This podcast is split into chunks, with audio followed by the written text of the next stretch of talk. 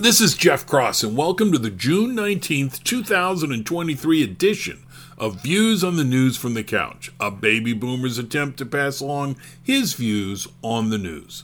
Today is Juneteenth Day. The origin of the, of the federal holiday goes back to the great state of Texas when Union Major General Gordon Granger announced the freeing of the slaves on June 19, 1865. That date was celebrated as a holiday starting in Galveston, Texas, and eventually spreading throughout the country. FYI, I'm good with this. Quick hitters. Former Attorney General Bill Barr says he expects Trump to be indicted in the next few months for January 6. Barr adds that he believes that will be a tough case to make. U.S. Secretary of State Blinken met with Chinese leader Xi and other top Chinese government officials. Xi described the talks as making progress. I'm not sure why the White House would say this, but a key person said they are not so focused on the Chinese visit and more on the Prime Minister of India's upcoming visit to Washington, D.C. Hey, great to focus on India, as I see it as a huge counterweight to China, but let's not go out of our way to diss China. Wyndham Clark wins the U.S. Open. Golf. PolitiFact rates Biden's statement that gay people are kicked out of restaurants as mostly true. Not because they are kicked out of restaurants, but because 22 states do not have laws preventing it. I don't think we have an issue with left handed people getting kicked out of restaurants, nor do we have laws preventing left handed people from getting kicked out of restaurants. Does the lack of laws mean we have a left handed person eviction restaurant problem? A Michigan city with a Muslim majority city council banned the pride flag from flying on city property. They also banned flags with a racist, ethnic, or political viewpoint. Liberals will probably have to think through how to respond to this one. Systemic racism seems a tough claim on this, so they may claim it was due to climate change.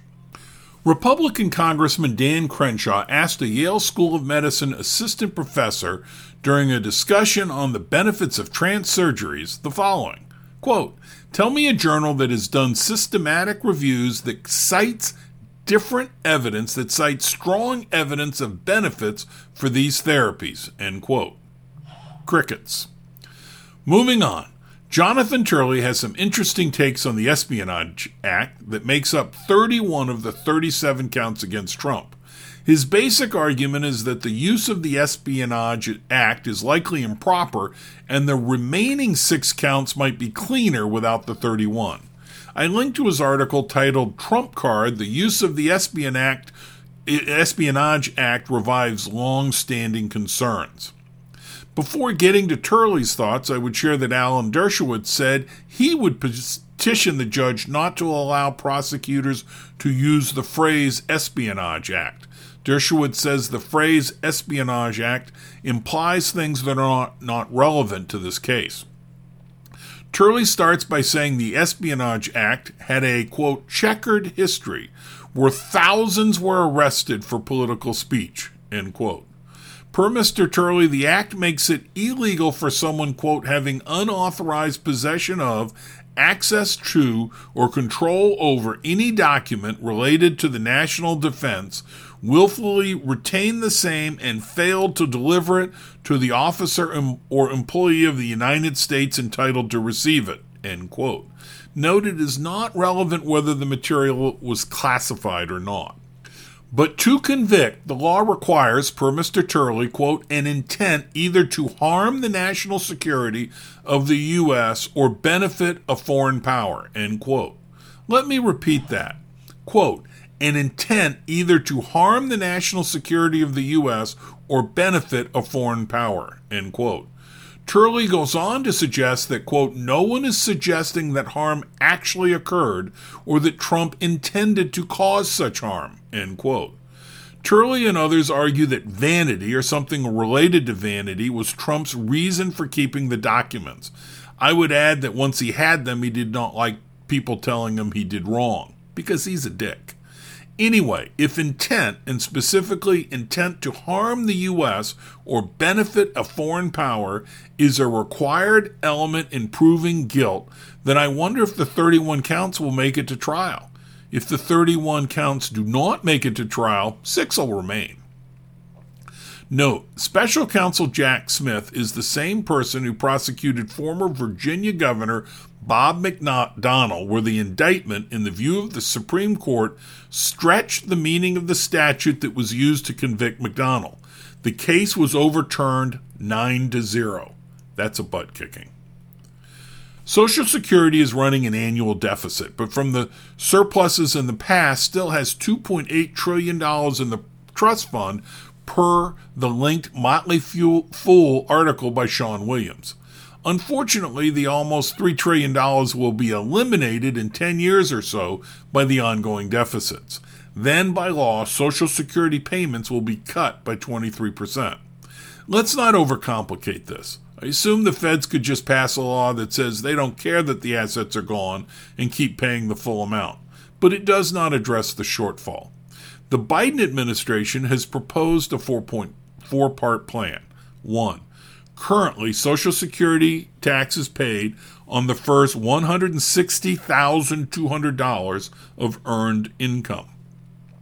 The plan proposes taxing earned income above $400,000 with a taxless window from $160 to $400,000 per year. I'm not totally against this, though I do wonder about the taxless window. I'm guessing that is where most of the extra money is, and it just seems so arbitrary. Two, the plan wants to switch from CPIW to CPIE. There are different measures of inflation, and the Social Security plan uses CPIW for cost of living adjustments. That is for, quote, urban wage earners and clerical workers, per the author. CPIE is focused on inflation for the el- elderly. I assume this would be lower, but in reading the article, they say it is higher. My assumption that it was lower was based on the fact that the plan, I thought, was designed to save Social Security. Leave it to Biden to take this approach. Three, raise the minimum monthly payment from just over $1,000 per month to just over $1,500 per month. This is for lifetime workers with low paying jobs, not folks who did not work that many years. Note, on the first $13,380 in inflation adjusted annual earned income, a Social Security recipient is paid 90% for calculating the monthly payment. So the changes suggested in this point 3 means a low income worker will make more on Social Security than they did working. 4. Increase Social Security payments for those over 78 years of age. The article suggests the increase in taxes for point one will offset points two through four and give the program five additional years. If only point one were enacted, the tax increase, then Social Security would be extended by an estimated 35 years. Social Security was never designed for people to live on. If someone says you can't live on Social Security, an appropriate response might be, yeah, it wasn't designed to be a living amount. It was designed to be a supplemental amount. How can Social Security be addressed and with the solutions, the overall bu- uh, budget deficit be reduced? Not that hard, but I think we want more options because we don't like the real world. One, raise Social Security taxes, either the percent or raising the maximum taxable amount or look at unearned income. No, secu- no social security payments are made on unearned income, so it may make sense that unearned income is not taxed. Still, Google, Amazon, Facebook, etc., hugely increased wealth in this country, but was not subject to uh, assisting with the retirement of the elderly because that was unearned income. We might want to rethink that. Two, limit the increase in Social Security payments. Three, raise the age of retirement, though I would note that we are tied for the highest retirement age as it is. Four, increase the number of workers by increasing the labor participation rate, having more babies, or allowing more legal immigrants. That's it. Those are the options. Deal with it. Thanks for listening to Views on the News from the Couch. If you like this podcast, please share with your friends. If you did not like it, please share with the rest of the folks you know.